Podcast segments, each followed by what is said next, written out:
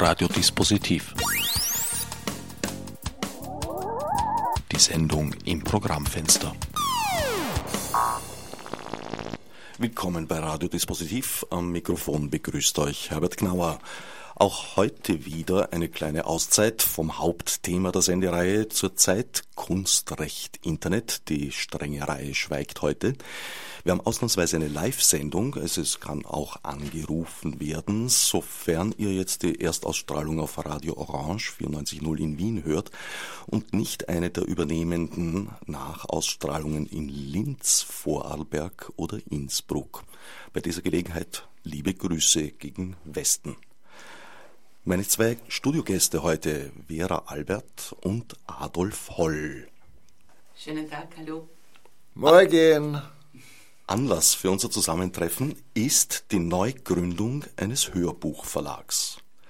Vera, du hast den Albert Vera Verlag gleichnamig gegründet. Was treibt einen heutzutage, also in Anwesenheit von Adolf Holl, verkneife ich mir jetzt zu sagen, welcher Teufel reitet dich in Zeiten wie diesen einen Hörbuchverlag zu gründen?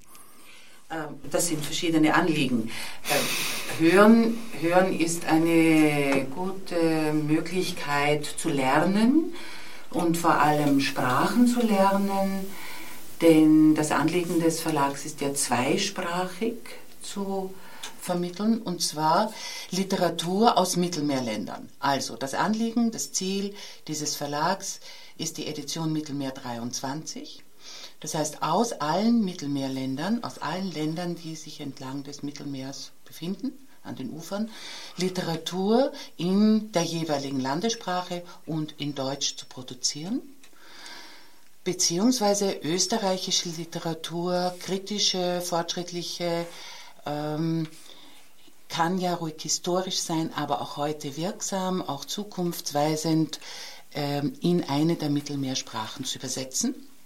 Da hat sich letztes Jahr aber die Möglichkeit ergeben, Texte von Dr. Holl äh, zu nutzen für gleich für die zweite Produktion des Verlages. Die erste Produktion des Verlages hat sich auch durch Zufall ergeben äh, in ägyptische ein ägyptischer Roman, ein Frauenroman über Frauen und Männer in Ägypten eben, in äh, ägyptisch, arabisch und deutsch äh, produziert. Äh, Titel ist Im Namen meines Körpers. Und die zweite Produktion war dann gleich Texte von Dr. Adolf Holl, ohne Angst und ohne Andacht. Eine Auswahl in Deutsch und Italienisch. Das haben wir ausgewählt. Ne, Herr Doktor? Na sicher habt ihr das ausgewählt. ich bin überrascht worden und war geschmeichelt. Italienisch, damit es auch in Rom besser verstanden wird? Als Zweitsprache? Warum habt ihr denn Italienisch eigentlich gemacht? Äh, Italienisch war eigentlich die Wahl, ähm, ja, die Sprache doch der Kirche und äh, ja, unseres war zumindest also von Bruno Pisek, der die Aufnahmen gemacht hat, mit Dr. Holl in Deutsch, dem Tonmeister und auch sonst ähm, Tonkünstler, äh, ähm, dass es eben eine am kirchlichen Bereich gut verständlich ist. Sagen wir mal so vorsichtig. Ach so, dass der Heilige Vater einmal zuhört. So vielleicht, vielleicht in die Und Richtung. der kann ja überhaupt nicht gescheit Italienisch. Mhm. Na, vor allem gibt es momentan ja gar keinen Heiligen Vater. Wir sind ja. ja in einem, wie soll ich sagen, in einem Zwischenzustand. Zurzeit sind wir sozusagen in der See des Vakanz. Das heißt, es gibt keinen. Da wird ein früheres Buch von Ihnen eigentlich fast wieder aktuell, nämlich, ich glaube, der Titel ist nicht ganz wörtlich, aber wenn ich Papst wäre. Ja, falls ich Papst werden sollte, und kaum war das im Radio, das ist ziemlich genau vor einer Woche gewesen. Und das sind schon 14 Tage, dass der Papst zurückgetreten ist. Na, ist eine Woche her. Also die Zeremonie, her. die wohl inszenierte. Also dann war es der Montag. Heute vor einer Woche ruft mir meine Freundin an, also meine Lebensgefährtin, und sagt, du musst das Radio auftragen, der Papst ist zurückgetreten. Kaum mache ich das, läutet das Telefon und ein Verleger aus der Schweiz ruft mich an, Martin Frischknecht mit Namen, der macht so eine esoterische, intelligent esoterische Zeitung und sagt, und jetzt ist höchste Zeit, dass wir ihr Buch neu auflegen. Und es ist bereits im Druck. Es ist bereits im Druck. Also das Geschäft geht. Herr Dr. Holz, Sie sind Theologe, Religionssoziologe, Psychologe, Philosoph, Geschichte. Sie waren jahrelang Pfarrer, Sie haben gelehrt. Sie haben die Lehrbefugnis, ich glaube 1971 verloren. Verloren. Na, 73. Aufgrund Sagen wir ehrlich. 73. Ja, ja. Verstehe. Äh, aufgrund der Publikation Jesus in schlechter Gesellschaft. Was war denn da der Stein des Anstoßes? Ein Schock. Nein, nein, mein, mein Anstoß war ein, war ein Schock. Und zwar, ich bin draufgekommen, dass ich angelogen wurde. Das ist für den Jungen, naja, jung, ja, damals war ich 30 Jahre, 68 war auch mein Erweckungsjahr. Da waren äh, so und so viele von meinen hoffentlich Zuhörerinnen und Zuhörern noch gar nicht auf der Welt, wenn sie jünger sind. Und da war 68 Jänner die Vorbereitung einer Predigt auf dem Programm. Ich bin also gesessen an einem Samstag, Nachmittag, um am nächsten Sonntag in Neulerchenfeld in Wien 16, ein sogenannter Arbeiterbezirk, ein Schiererbezirk. Und dort sollte ich den Leuten um 10 Uhr Vormittag etwas erzählen. Immer dasselbe eigentlich, warum der Jesus übers Wasser gegangen ist oder solche Sachen. Und da habe ich gerade das Johannesevangelium kommentiert. Das war mir leichter, weil da konnte ich jeden Sonntag ein weiteres Verslein mir zu Gemüte führen und den Leuten auch. Und da kam das Verslein dran. Bin ich zu ausführlich? Nein, nein, durchaus nicht. Wir haben eine also das Verslein ist das Johannesevangelium. Das äh, ist ja ein sehr schönes Evangelium, ein sehr merkwürdiges und ich war immer noch beim Prolog, bei der Vorrede. Und in dem Prolog steht drin, alle jene, die nicht aus dem Fleische, nicht aus dem Verlangen des Mannes, sondern aus Gott geboren sind. Und die haben mir gedacht, nicht aus dem Fleische, hat es, da geht es wieder einmal gegen den Sex.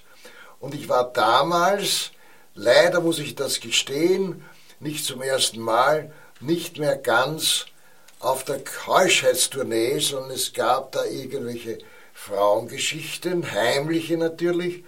Und es war mir zuwider, den Leuten diese ganzen Keuschheitsgeschichte hineinzudrucken, während ich mich selber nicht mehr daran halte. Das war mir zuwider. Also habe ich nachgedacht und habe dann an diesem Samstagnachmittag meine einzige Erleuchtung gehabt in meinem ganzen Leben. Ich habe mir nämlich gedacht, wer weiß, vielleicht hat der heilige Evangelist Johannes nicht gegen die Geschlechtstätigkeit polemisieren wollen, sondern gegen die Familie. Das war der Punkt. Denn wenn er, wenn er gegen die Familie war in der damaligen Zeit, vor 2000 Jahren, dann war er eigentlich gegen alles. Denn es war damals im römischen Imperium, aber auch in Indien und in China und in was denn wo, Kamtschatka, war das Familiendispositiv, also das Papa, Mama, Kinder, Onkel, Tanten, Großmütter, war die Sicherheitszuflucht für jedermann. Wenn er aus der Familie ausgeflogen ist, war er tot. Und wenn er das Familien Dispositiv attackiert, der heilige Johannes, dann schlagt's 13. Und das habe ich dann gepredigt und immer wenn ich dann aufgehört habe zu predigen, haben die Leute damals gesagt, ich habe Amen gesagt und die Leute haben gesagt, vergöt's Gott. Und ich habe gesagt, mit der heiligen Familie ist in der römisch-katholischen Kirche kein Staat zu machen. Amen. Und die Leute haben vergöt's Gott gesagt. Und niemand hat mich angezeigt. Also das ist praktisch noch nie ohne Folgen geblieben. Das ist, solange ich dort meine, meine Predigten gehalten habe, da waren, es waren eigentlich, die Kirchen war voll, waren immer 400 Leute und ich habe mich sorgfältig vorbereitet und habe so getan, als ob mir das alles erst einfallen tät, dem Moment, wo ich rede, aber es war natürlich nicht auswendig gelernt, aber gut durchdacht und überlegt und nochmal gelesen und nochmal gelesen, damit wir die Pointen nicht verloren gehen und dann reden. Das kann ich mittlerweile auch ganz gut. Ich tue so, als ob mir alles, was ich gerade sage, gerade erst einfallen tät. In Wirklichkeit bin ich super vorbereitet, aber das macht nichts. Die Leute bemerken das nicht und glauben, das ist ein gescheiter Mensch. Und so auch damals, und ich habe im Laufe der nächsten, was ich, ein, ein zwei Jahre, na, nicht einmal, na, 68 freilich, habe ich die gesamte, die gesamte soziale Umgebung des Herrn Jesus abgeklopft, um zu schauen, war er wirklich gegen die Familie, war er wirklich gegen den Staat, war er wirklich gegen die soziale Unterscheidung zwischen Reiche und Arme. Und in jedem Fall habe ich den Leuten gesagt, er war eigentlich ein Anarchist, nicht mit diesen Worten, der Heiland. Ein Anarchist. Und die Leute haben gesagt, vergelt's gut. Aber irgendwann ist das praktisch dem Kardinal König zu Ohren gekommen. Ja, es ist ihm nicht zu Ohren, sondern zu Augen gekommen, denn ich habe natürlich die Keckheit besessen, meine Gedankengänge in ein Büchlein zu schreiben. Jesus in schlechter Gesellschaft. Das war der beste Titel, der mir eingefallen ist bis jetzt. Jesus in schlechter Gesellschaft. Das ist mehrdeutig, da kannst du damit äh, vielleicht die Kirche meinen, die schlechte Gesellschaft, oder diese ganzen leichten Mädchen, mit denen der da herumgezogen ist durch Palästina, oder eben diese Steuereintreiber und diese ganze Bagage, zigeunerhaft ein bisschen, mit der er sich umgeben hat, der Heiland. Also das ist auch eine schlechte Gesellschaft gewesen und er selber war auch eine schlechte Gesellschaft für die Pharisäer, also für die Behörden und daher haben sie ihn an das Kreuz genagelt, so ungefähr. Und das habe ich in ein Birkel eingeschrieben und es ist, hast du nicht gesehen, ein Bestseller geworden und da ist der Kardinal König nervös geworden und hat mir einen Brief geschrieben. Und in dem Brief ist gestanden, dass Herr Jesus nach seinem Tode zu einem Gott gemacht wurde, hat er mal geschrieben. Das haben schon andere vor ihnen gesagt. Aber sie sind der erste Priester, der solches von sich gibt. Sie leben von der Kirche, leben sie aber auch noch mit der Kirche. Patsch! Naja, ich habe da ein gewisses Magendrücken bekommen, aber der nächste Schritt war, dass ich diesen Brief der nächsten Zeitung gegeben habe und daher haben sich die Verkäufe gesteigert.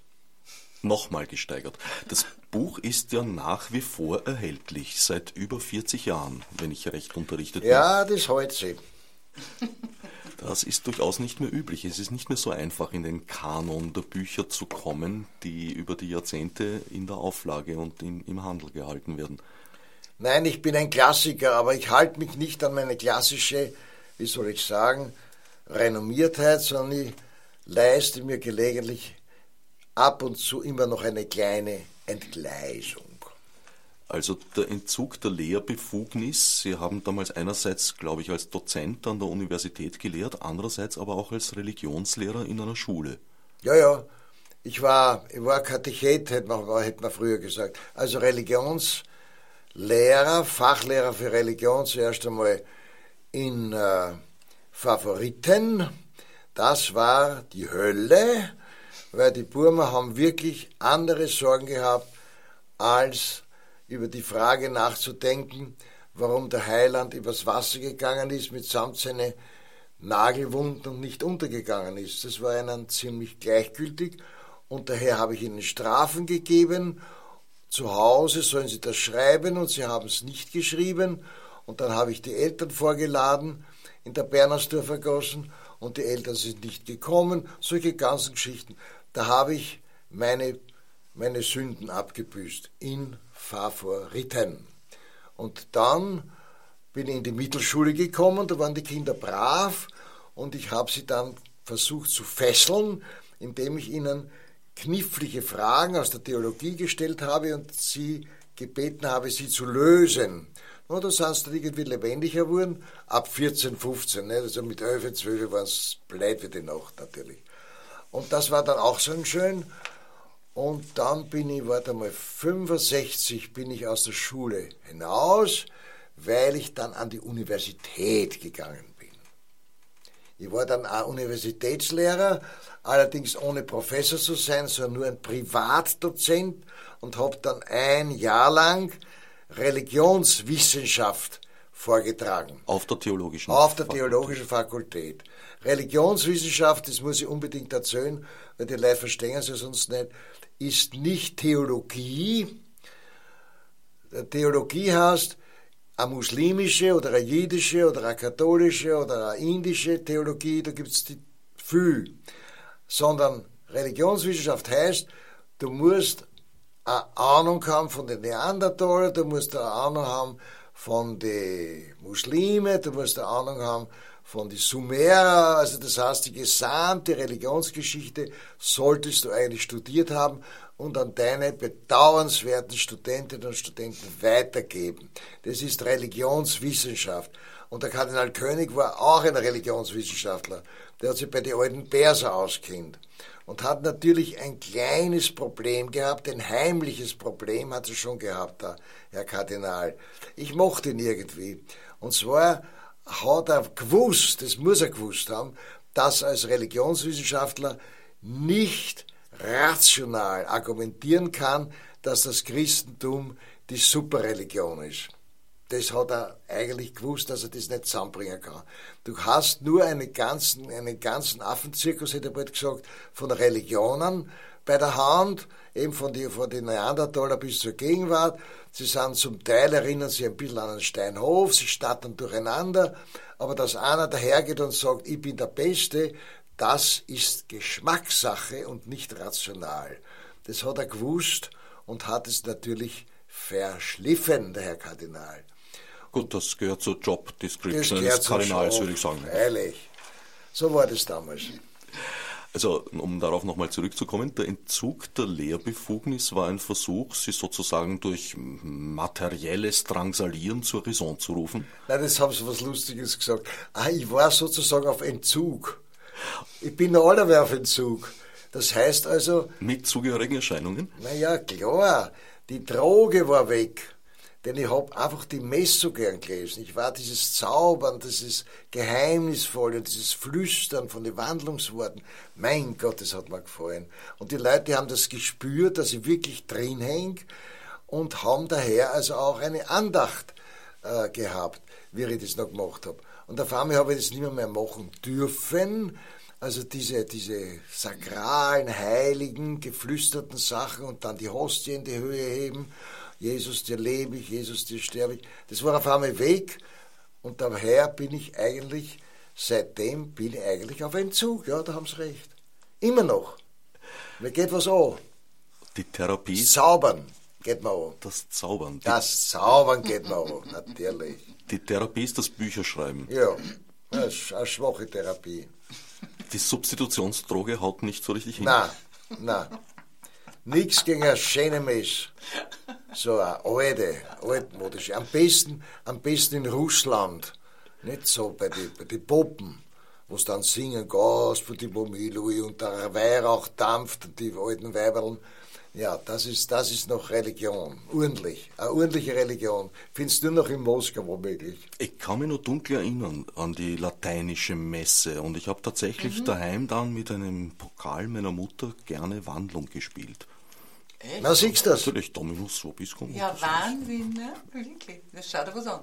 Ja, das ist eine Männer, da, da habt ihr als Frauen überhaupt nichts verloren. Aha, verstehe. Seit 5000 Jahren zumindest habt ihr dort nur zuzuschauen ah, ja. und brav zu sein. Genau. Die Männer sind zuständig für den Krieg und für die Religion. Mhm. Und die Frauen dürfen also kochen und die Kinder hutschen und haben im Übrigen zu schweigen, normalerweise. Mhm. Nur sind sie jetzt in den letzten 100 Jahren ein bisschen goschert worden und glauben, sie sollen auch Priesterinnen spielen. Na, das schaue ich mir an. Das schaue ich mir an. Na, schauen wir mal, ne? Naja, also bitteschön. Ob die auch zaubern dürfen, gell? Also. Ja, wenn dann aber schon, aber Na, werden wir sehen. Na, werden wir sehen. Werden Na, wir werden wir sehen. Wären Sie dafür, die Frauen beim Zaubern zuzulassen? Na, selbstverständlich, weil ich mir das gern anschaue, wie sie es zusammenbringen. Ja, warum sollen Sie es nicht zusammenbringen? Also, was spricht Nein, dagegen? nein, nein, nein, sie werden es nicht zusammenbringen, weil sie haben ja nicht die Probleme der Männer. Die Männerprobleme hängen innigst zusammen mit der Priesterei und mit Krieg und mit all dem. Das sind Männerprobleme. Und äh, nachdem ihr keine Männer seid, sondern Frauen und Kinder kriegt, haben wir das Problem, dass wir keine Kinder kriegen können. Das ist alles ganz, ganz einfach. Und deswegen müssen wir solche unglaublichen Sachen veranstalten, wie zum Beispiel eine Messe lesen oder die Bhagavad Gita schreiben oder solche Sachen machen, damit wir dieses kompensieren, diese Schande, wenn du willst, dass wir keine Kinder kriegen können. Das ist doch vollkommen klar. Das heißt also, diese Kompensationen, die wir benötigen als Männer, ob wir jetzt Spitzensportler werden oder sonst irgendeinen Blödsinn machen, ist bei den Frauen nicht nötig, denn sie können ja Kinder kriegen. Das ist vielleicht ein bisschen, bisschen simpel gesagt. Das, äh, ja, aber ähm, ja, ein bisschen. Ein bisschen aber, simpel gesagt. Aber ähm, da, da, es drängt sich bei mir jetzt noch die Frage auf, wenn Sie sagen, die Frauen können beim Zaubern nicht erfolgreich sein, woran bemisst man den Erfolg eines männlichen Zauberers? Na, der männliche Zauberer muss die äh, Klientel, also das Publikum, in eine gegenweltliche, das ist jetzt mein Fachausdruck, den habe ich in der letzten Zeit recht gern, in eine gegenweltliche Stimmung versetzen können. Das heißt also, meiner bescheidenen Auffassung nach haben wir alle miteinander, Frauen, Männer und Kinder, seit wir von den Bäumen heruntergestiegen sind, haben wir offenbar ein Problem mit unserer, pathetisch gesagt, Existenz. Das heißt, wir brauchen hier und da eine Möglichkeit, aus der Haut zu fahren. Vielleicht darf ich das so ausdrücken. Es gibt nämlich keine einzige Zivilisation, die ohne Zufuhr von bewusstseinsveränderten Substanzen bislang existieren hat können. Keine einzige. Ob sie jetzt da Kokain nehmen oder ob sie jetzt dann äh, saufen oder was machen. Ab und zu, nicht den ganzen Tag, aber hier und da, was ich, jeden Sonntag oder was, brauchen wir was, und da gehören die Frauen auch dazu, um aus der Haut zu fahren. Also eine Gegenwelt aufzubauen und uns in ihr wohlzufühlen, weil die gewöhnliche Welt ist uns hier und da einfach zu langweilig. So, infolgedessen muss der Pfarrer, der Priester, der Pope, der Rabbi oder wie immer sie halt dann heißen, in der Lage sein, sein Publikum, Frauen inklusive, in eine Gegenwelt zu entführen. Mit, ah, da muss irgendwie pathetisch, da muss, muss er einfach kennen. Dazu gehört auch sehr viel Musik, die richtige Musik, also so eine Art Kirchenmusik. Besonders gut sind die Inder natürlich. Der Dalai Lama ist ein super, super Sänger. Ich habe ein Scheiberl daheim von ihm. Da kannst einfach nur zuhören. Eine Dreiviertelstunde sagt er immer dasselbe, singt er immer dasselbe mit einer tiefen, wunderschönen Stimme. Und damit führt er dich in eine Gegenwelt hinein. Das macht er einfach. Das musst du können. Wenn du das nicht kannst, dann wirst du halt Oberförster oder was anderes. Na, aber ich denke, dass das Frauen auch können. Mit anderen Mitteln vielleicht. Ja, dann sage ich nur, das schau ich mir an. Sie haben aber nicht das Problem, das wir als Männer haben. Ich habe das Problem ja schon einmal genannt, ich sage es auch gerne ein zweites Mal. Wir haben nämlich das Problem, dass wir keine Kinder auf Also- aber jetzt muss ich zwar Hauch machen, widersprechen. Also das muss man nicht Na, an dem endlich. Thema, diese, diese äh, Schwierigkeit der Männer muss man jetzt nicht daran äh, messen, ob Frauen Priesterinnen werden können oder nicht, sondern das ist eine prinzipielle Sache, wo man sich dann irgendwann mal einigen kann. Du kannst das, ich kann das, das können wir gemeinsam und jeder hat was Besonderes. Aber ich denke, dass Priesterinnen äh, können Frauen sehr wohl werden. Also ich sicher nicht, nicht aber mehr, sagen wir so. aber äh, es gibt ja viele, die es gerne werden wollen und ich denke, das sollte möglich sein.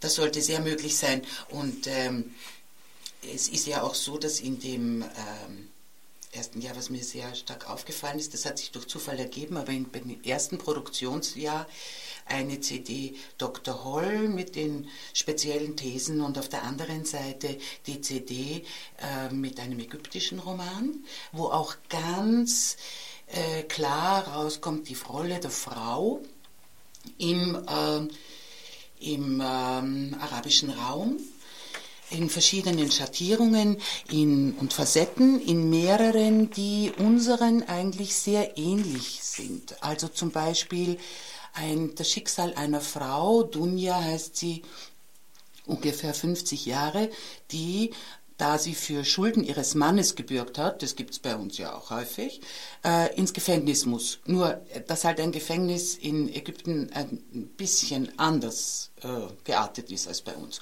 Diese Schilderung zum Beispiel ist eine sehr spezielle aus diesem Raum, aber wie gesagt, es gibt eine Parallele zu uns. Und ähm, was auch eine Parallele ist, sind die Vorgaben. Also wenn das Eltern vorgeben, du hast so zu gehen, du hast das und das anzuziehen, das gibt es bei uns auch. Nicht mehr ganz so scharf, so hart wie im arabischen Raum. Das habe ich mehr in meiner Jugend miterlebt. Äh, also, äh, wobei das eine Stelle ist, die auch in dem Roman vorkommt.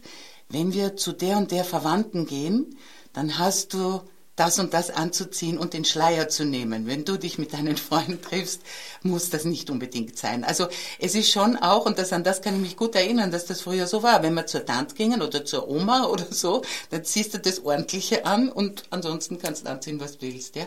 Also, aber auf der anderen Seite schon auch diese ähm, Situation, dass der Glaube, dass die ähm, ja, Religion sehr stark reinspielt in den Alltag. Und das, äh, diese Texte von Heba El Afifi im Verlag von Ameni El Tunsi in Kairo erschienen, im ägyptischen Arabisch, bringt, finde ich, diese Alltagswelt in den von Frauen, aber auch Männern in verschiedensten Facetten wieder. Also auch diese Scheinehen oder was wir Gott sei Dank nicht haben, ja, ist dieses äh, Gadget, nennt sich das, dass man das Jungfernhäutchen zunäht.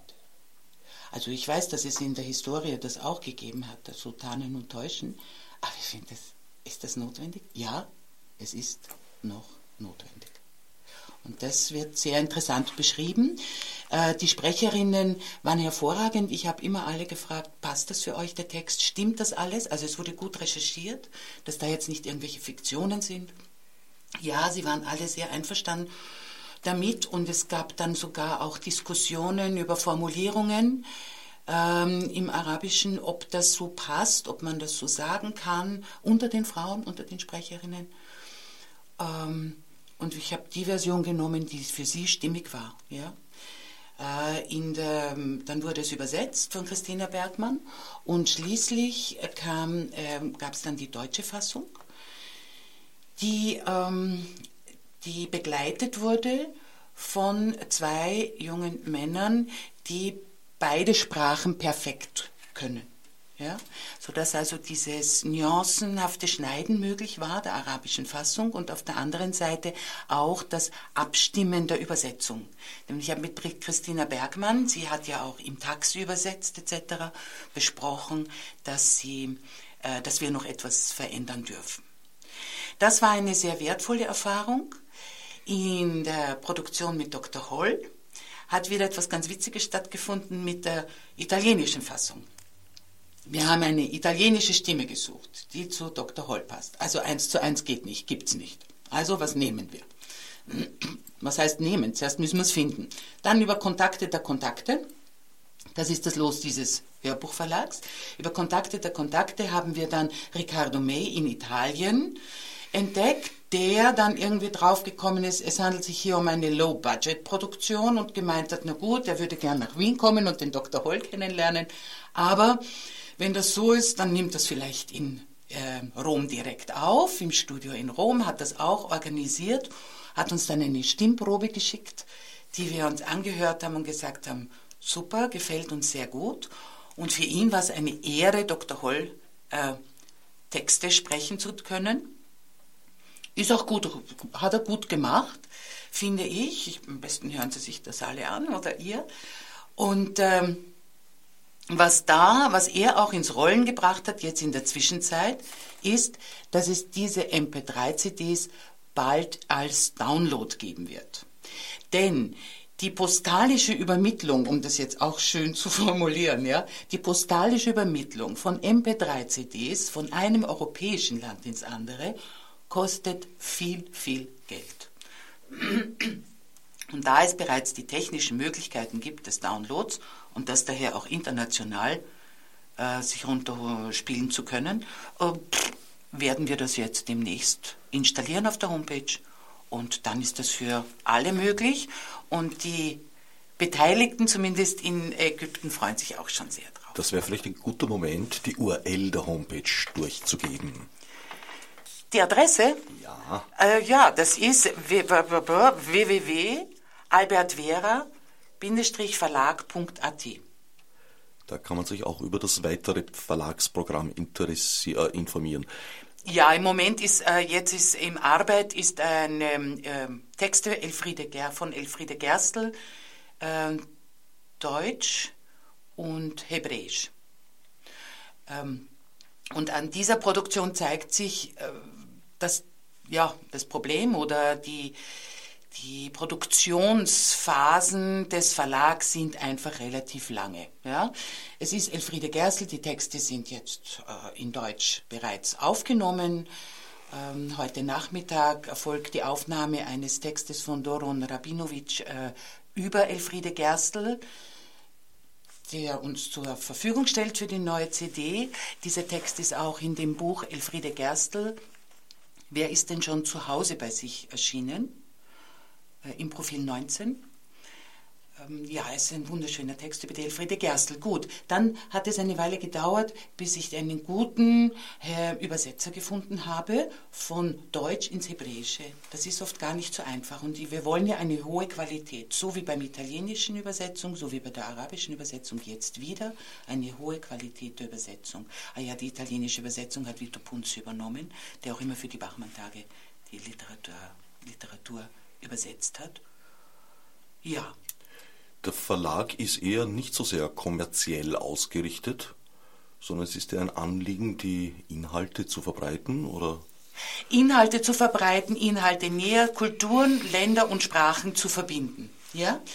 Das heißt, ähm, ja, am besten wäre jede, alle Texte in alle dieser Sprachen zu übersetzen. Aber das ist etwas, was ich nicht ganz so auf die, auf die Beine bringe im Moment. Ähm, aber es, ist, es sind mehrere Sachen. Also um die Kulturen und die Sprachen zu verbinden. Menschen, die eine Sprache lernen aus dem Mittelmeerraum, dass sie sich das von Native Speakern gesprochen wirklich ohne Akzent anhören können wenn ich aus einem dieser Länder komme, aus Italien, aus Tunesien, wo auch immer, dass ich dann die Möglichkeit habe, Texte aus meinem Land in meiner Erstsprache zu hören, aber auch in Deutsch. Also man lernt übers Hören. Man kann sich nehmen, was man will. Einfach die Literatur, die Freude an der Literatur, die Freude an der Sprache oder auch ein Optimieren der Sprachfähigkeit der Aussprache. Ja? Und die Inhalte natürlich. Ähm, ja, und was dadurch ja, es ist nicht wirklich kommerziell. Oh, es ist auch ein bisschen schwierig, weil Hörbücher zum Beispiel zu präsentieren ist nicht so einfach, so wie eine Buchpräsentation. Aber ich habe mir ein paar Konzepte überlegt und das könnte dann ganz gut klappen, demnächst. Ja. Herr Dr. Holl, Sie können Italienisch. Nur im Restaurante. Also Sie haben die Qualität der Übersetzung nicht selbst beurteilen Nein, kannte ich, konnte ich nicht, aber die Stimme hat mir gefallen. Schön, gell? Ja. Es juckt mich noch mal kurz zurückzukommen zu den alten Geschehnissen. Ihre Enthebung vom Lehramt, Ihre Suspendierung als Priester ist Anfang der 70er Jahre vor sich gegangen, zu einer Zeit, als mit Kardinal König eigentlich aus heutiger Sicht betrachtet eine sehr liberale Haltung der Amtskirche gewaltet hat. Ja, ja, der Kardinal König und der Dr. Kreisky haben sich eigentlich recht gut verstanden.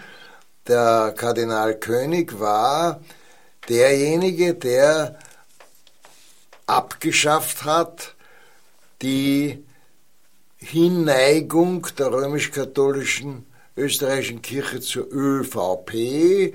Er hat also eine Art von Äquidistanz propagiert, also äh, wir sind, wir sind offen, also auch für die Sozis. Er hat genau natürlich gewusst, dass so und so viele Sozialdemokraten gelegentlich auch in die Kirchen gingen etc. Das hat er durchgezogen und hat auch Vorträge vor dem Gewerkschaftsbund gehalten in der Gestalt des alten Benja und da ist er dann gleich von der schwarzen Seite als roter Kardinal verunglimpft worden. Also insofern war das äh, Miteinander in der Ära Kreisky ein ungestörtes, wenn nicht ich daherkommen war. Mit meinen mit meine, mit meine Geschichten. Und das war ein bisschen ein, ein, war ich ein Störenfried und habe dann daher also auch brummenden, den brummenden Dr. Kreisky gelegentlich treffen dürfen, weil der hat natürlich schon gespürt, dass da was dran ist, was ich, was ich da sage, mitsamt seiner agnostischen Grundeinstellung und hat also ein Buch von mir, das hat er wirklich am Schreibtisch liegen gehabt, aber das hat er mir nicht verraten, das habe ich erst später erfahren. Der Kreisky. Es war auch eine Zeit, in der versucht wurde, die Kirche aus der Alltagspolitik ein wenig herauszulösen, nach Erlebnissen eines Bundeskanzlers Prälat Seipel, nach Erlebnissen eines Kardinal Initzer, war da nach meinem Dafürhalten ein, ein Rückzug aus der Tagespolitik angesagt.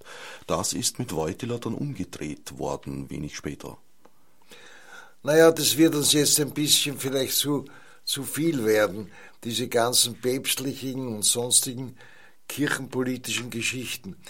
In der, in der, in der österreichischen Realität, das sollte ich vielleicht doch erwähnen, weil da muss ich in dem Fall nicht kritisch sein, hat sich herausgestellt seit, sagen wir, 273 herum, würde ich sagen, hat sich herausgestellt, dass sich in der österreichischen, und zwar katholisch praktizierenden Substanz, also das sind derzeit sind es vielleicht 800.000, 900.000, die jeden Sonntag in die Kirchen gingen, damals waren es noch ein bisschen mehr, hat sich Folgendes herausgestellt.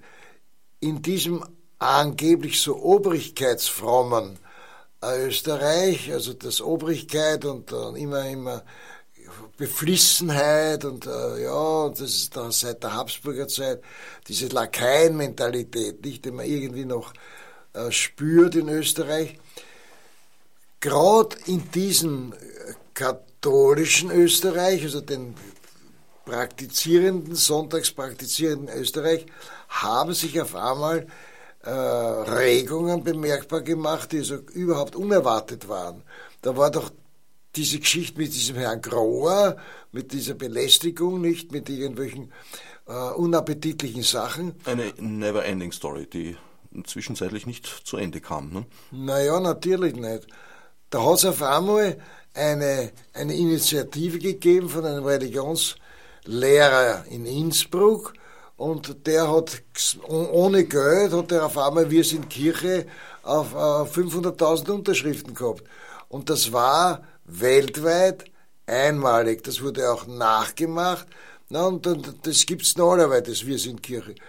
Dann sind weitere Sachen passiert, die man nicht erwartet hätte.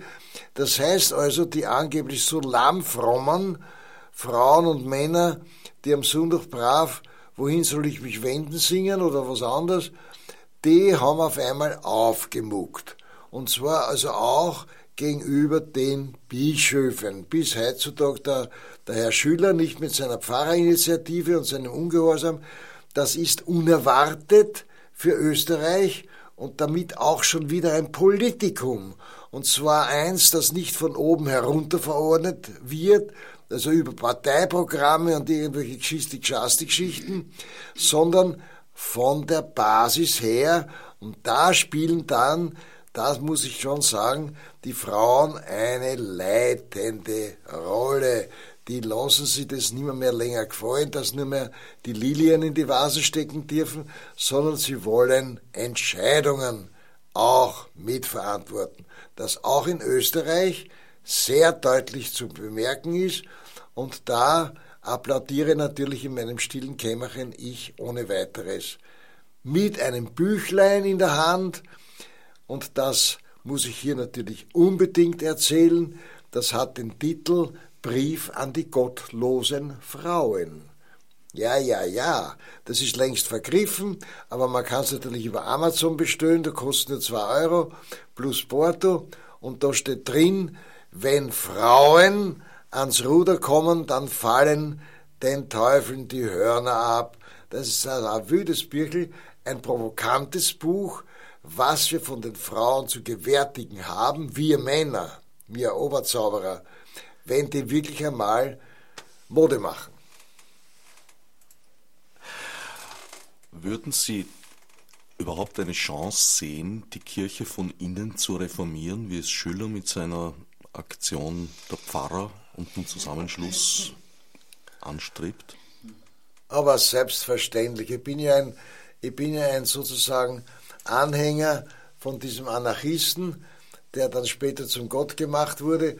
Also diese, diese von, von innen her, von, von, von, von Ursprung her, von, von diesem Jeshua oder wie er immer Kassen hat, ist eine derartige gesellschaftskritische Haltung da, da, da können die Päpste und die Obrigkeiten noch so viel machen. Du brauchst nur an Zeigefinger die Bibel einstecken und hast Dynamit in der Hand. Also daher bin ich überhaupt ganz zuversichtlich. Sie meinen also, das, das, das ginge sich aus. Ihr letztes Buch heißt Dennoch, wie gründe ich eine Religion? Na gut, das ist natürlich ein Hetz. Das äh, gibt ja gelegentlich, gelegentlich gibt es sogar noch Leserinnen und Leser, die ein gewisses Sensorium für Ironie haben. Also das war das Bild, wie gründe ich eine Religion, das kommt natürlich zum Schluss überhaupt nichts außer dabei. Und das äh, Buch, das jetzt im Handel ist, das ist also früh so erschienen, können Priester fliegen, das ist auch ein ironisch angelegtes Buch. Wenn man allerdings schon blöd auf die Welt gekommen ist und nichts dazugelernt hat, also auf Indisch gesagt, wenn man mit Staub auf den Augen geboren ist, dann wird man eine ironische Haltung des Schriftstellers in meinem Fall überhaupt verschlafen und dann lieber Donald Duck lesen. Das ist auch ein gutes Recht. Ich habe nichts gegen Donald Duck. Nur wenn man ein Buch von mir in die Hand nimmt, dann muss man sich daran gewöhnen, dass der nicht immer alles eins zu eins meint, sondern dass er sozusagen ein bisschen verschmitzt schreibt. Verschmitzt. Witzig vielleicht sogar. Allerdings eine Art von Witz, den nicht jeder versteht. Zurzeit ist so eine Art ja, es wird von vielen Leuten erwartet oder, oder es wird davon gesprochen, es könnte große Änderungen innerhalb der katholischen Kirche geben durch den historischen Rücktritt, also der Höhepunkt der Amtszeit äh, des jetzt geschiedenen Papstes war ja sein Rücktritt, damit wird er zur historischen Figur, dass jetzt äh, eventuell liberale Kräfte zum Zug kommen, was mich fast wundern würde nach diesen vielen Jahrzehnten konservativer Besetzung, oder vielleicht sogar die südamerikanischen Kirchen sich aktiv hier in Stellung bringen könnten. Also nochmal zurück ins 68er Jahr, wo der Herr Kaplan Hohl in der Pfarre Neulechenfeld gesessen ist über dem, über dem Johannesevangelium und dann ist ihm dieser befreiende, befreiende, ich möchte das wirklich unterstreichen, ich sage es dreimal, befreiende Gedanke gekommen. Es ist nicht um die Sexualität gegangen, sondern um die Familie. So, befreiender Gedanke. Das hat er in ein Buch geschrieben, dann wurde das Buch ein Bestseller, dann wurde das Buch in Portugal und in Spanien übersetzt und durfte dort nicht ausgeliefert werden, weil in Spanien war der Franco und in Portugal war der Herr Salazar und die waren alle sehr katholisch und sehr diktatorisch, was ja manchmal sehr, sehr gut zusammengeht. Also haben die beiden Verlage ihre Bircheln nach Südamerika geschickt. Und dort wurden sie als, alsbald zu Bestsellern der Befreiungstheologie. Also Raubdrucke sind hergestellt worden. Der Herr Kaplan sitzt in Otterkring und, und, und hält seine Predigten und streitet mit dem Kardinal König herum. Und in Lateinamerika wird daraus ein Bestseller der Befreiungstheologie bis heute. Das heißt also, ohne mein Zutun bin ich verwickelt worden in diese Befreiungstheologie, die jetzt also genau in diesen Tagen 40 Jahre alt geworden ist. Das heißt, hier bin ich Partei.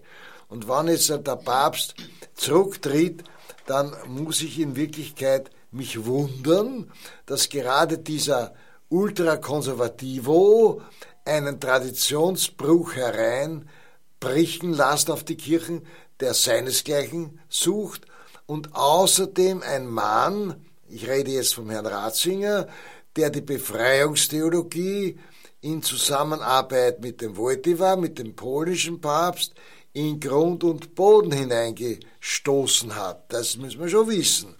Das heißt also, wenn der jetzt da zurücktreten ist und ein neuer Papst gewählt wird, dann denke ich mir, kennt es ja vielleicht, wenn der Atem Gottes doch noch zu spüren ist, passieren, dass diese befreienden Gedankengänge endlich einmal zum Zug kommen. Ja, aber andererseits sind die Kardinäle, die für die Papstwahl zuständig sind, natürlich alle mit konservativen Kräften besetzt oder zu einem sehr großen Teil. Ja, ja, aber diese Kardinäle sind ja alle erschüttert. Das darfst du nicht vergessen. Sie sagen es nicht so laut, wie ich das jetzt sage, aber das war ein Schock allerersten Ranges, dass dieser traditionelle Papst auf einmal sagt, jetzt habe ich genug. Das ist für einen gelernten Theologen, Priester, Bischof, Erzbischof, Kardinal ein Hammer gewesen. Das heißt also, die Erschütterung könnte ja nachzittern. Das heißt, sie gehen ins Konklave und vergessen das, was sie gelernt haben und machen irgendwas, woran sie vorher gar nicht gedacht haben. Die Gründung einer Priestergewerkschaft zum Beispiel? Na, das werden sie sicher nicht machen. Aber daran hätten Sie wahrscheinlich vorher auch noch nicht gedacht. Nein, eine, eine, eine, eine, Kardinalsfrau zum Beispiel könnten Sie einmal kommen lassen. Das steht aber alles in meinem Büchlein drinnen, falls ich Papst werden sollte.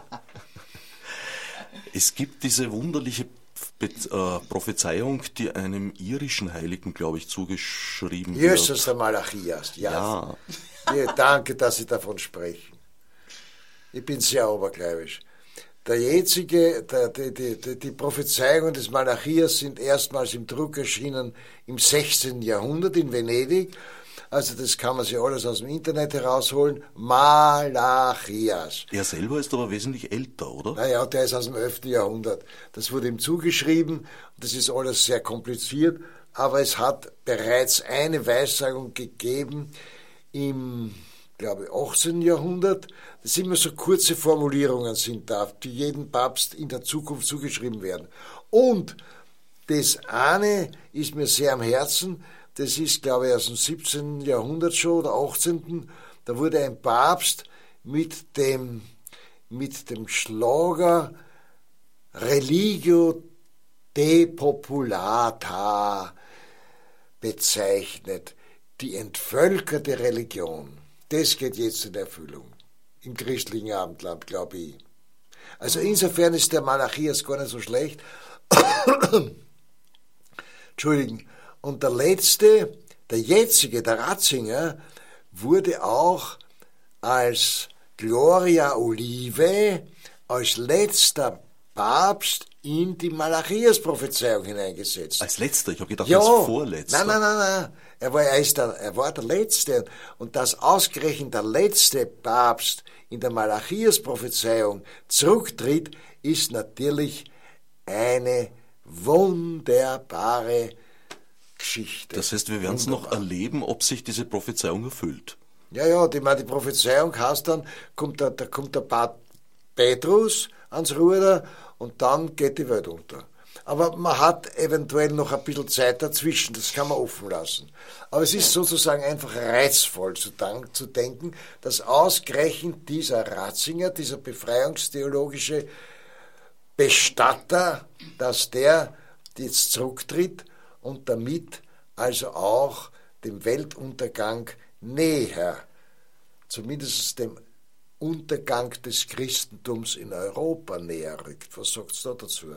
Sein historisches Herkommen ist ein gänzlich anderes. Also die Glaubenskongregation, die er geleitet hat, bevor er da befördert wurde, ist ja ein historischer Nachkomme der Heiligen Inquisition. Da haben die Scheiterhaufen gelodert, na selbstverständlich. Und die Scheiterhaufen haben es dann aufgeben müssen, weil die Gegenkräfte auch da waren in der Aufklärung, aber die Mentalität ist dieselbe geblieben. Verbrenner, das ist am besten, weil dann muss er den Mund halten, der Betreffende. Aber ich glaube, inzwischen sind Sie zurückgestiegen auf Weihwasser besprenkeln. Ja, das ist aber leider Gottes nicht sehr, sehr wirksam. Nicht, verbrennen ist wirksamer, das ist Verbrennen ist ohne noch wirksamer. Aber auch schwer wieder rückgängig zu machen. Richtig. Haben Sie einen Lieblingspapst? einen Lieblingspapst. Oh ja, oh ja, oh ja. Da muss ich allerdings in die Zeit zurückgreifen ein wenig. Und zwar ist das der Papst, ach Gott, wer heißt denn jetzt schon wieder? Der Pienza. In Italien gibt es eine Stadt, die heißt Pienza. Und das war der, der Pius der Zweite. Wir sind jetzt im 15. Jahrhundert und der hat übrigens auch sogar eine Pfründe gehabt, der, der Pius äh, Aeneas. Eneo Silvio Piccolomini mit bürgerlichen Namen ist dann zu Pius dem Zweiten, hoffentlich irre mich nicht, geworden und hat gesagt, den Aeneas soll jetzt lieber vergessen, weil der hat es ziemlich getrieben, auch mit den Damen.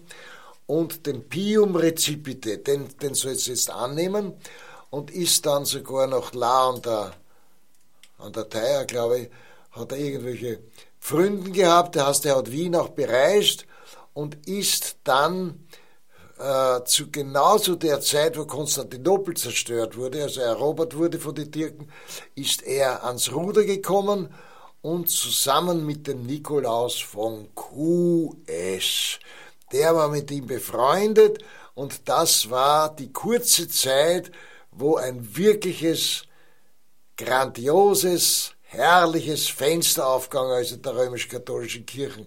Das war für mich, da bin ich relativ streng, das letzte offene Fenster, was wir zusammengebracht haben. Der Pius II. mit dem, mit dem Theologen und Kardinal von Kurs, von Brixen, Erzbischof. Ja, das war eine schöne Zeit. 20 Jahre vielleicht, nicht einmal. Mein persönlicher Lieblingspapst ist ein Renaissance-Papst und war Benedikt IX. Und warum er mein Lieblingspapst ist, ich bin ja außenstehend, ich habe die Kirche verlassen, nach einer kurzen unrühmlichen Karriere als Ministrant, der gerne an der falschen Stelle gebimmelt hat. Benedikt IX. hat es vollbracht, dreimal Papst gewesen zu sein. Und das finde ich bemerkenswert, ja. Na.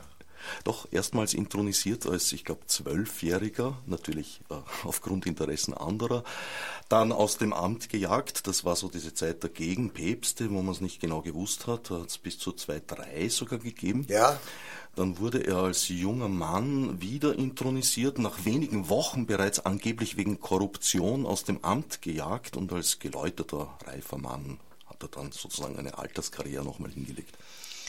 Hervorragend, ich bewundere. Danke vielmals. Ich habe wieder mal viel gelernt, Herr Dr. Holl, aber auch von dir, Herbert. Ich bin hingerissen. Ich würde ganz kurz noch gerne sagen, äh, die MP3, falls man mehr von Dr. Holl und auch diese andere CDs, MP3-CDs, muss man extra dazu sagen, weil das ja eine spezielle äh, Technik ist, ein spezielles Format, ähm, erhalten möchte, ist am besten unter office.audiamo.at und zwar sowohl die MP3-CDs selbst, als auch dann in ein paar Tagen, hoffe ich, das Download. Ja, die Homepage von Audiamo ist, wer hätte das gedacht, www.audiamo.at. Und ähm, ja, und ich möchte mich wirklich auch noch einmal bei allen bedanken, die bis jetzt die Produktionen unterstützt haben mit der gleichen Freundlichkeit und äh, Klugheit. Und danke vielmals, Herr Dr. Holl, auch Sie. Ähm, ja, unterstützt haben, sodass sie überhaupt zustande kommen konnten durch viele Impulse und Diskussionen, Unterhaltungen, die sehr wertvoll sind. Und ich hoffe, dass der Verlag und sein Programm auch weiterhin auf ähm, Interesse stoßen, sagt man doch. Ein Wunsch, dem ich mich jetzt nur noch schnell anschließen kann. Meine Gäste heute waren Vera Albert, Gründer und Leiterin des Albert Vera Verlags, im Internet zu finden unter www.albertvera-verlag.at und Dr. Adolf Holl, Kirchenkritiker der ersten Stunde kann man nicht sagen, weil da müsste man sehr weit zurückgehen, glaube ich. Das ist eine lange Geschichte. Ja, Vielen Dank fürs Zuhören. Nächstes Mal gibt es abermals eine, Auszeit von der strengen Reihe zu Kunstrecht und Internet. Aus Anlass ihres 85. Geburtstags bringe ich ein Interview mit Christa Ludwig, auf das ich mich schon sehr freue. Fürs Zuhören dankt Herbert Gnauer. Na super. Radiodispositiv. Die Sendung im Programmfenster.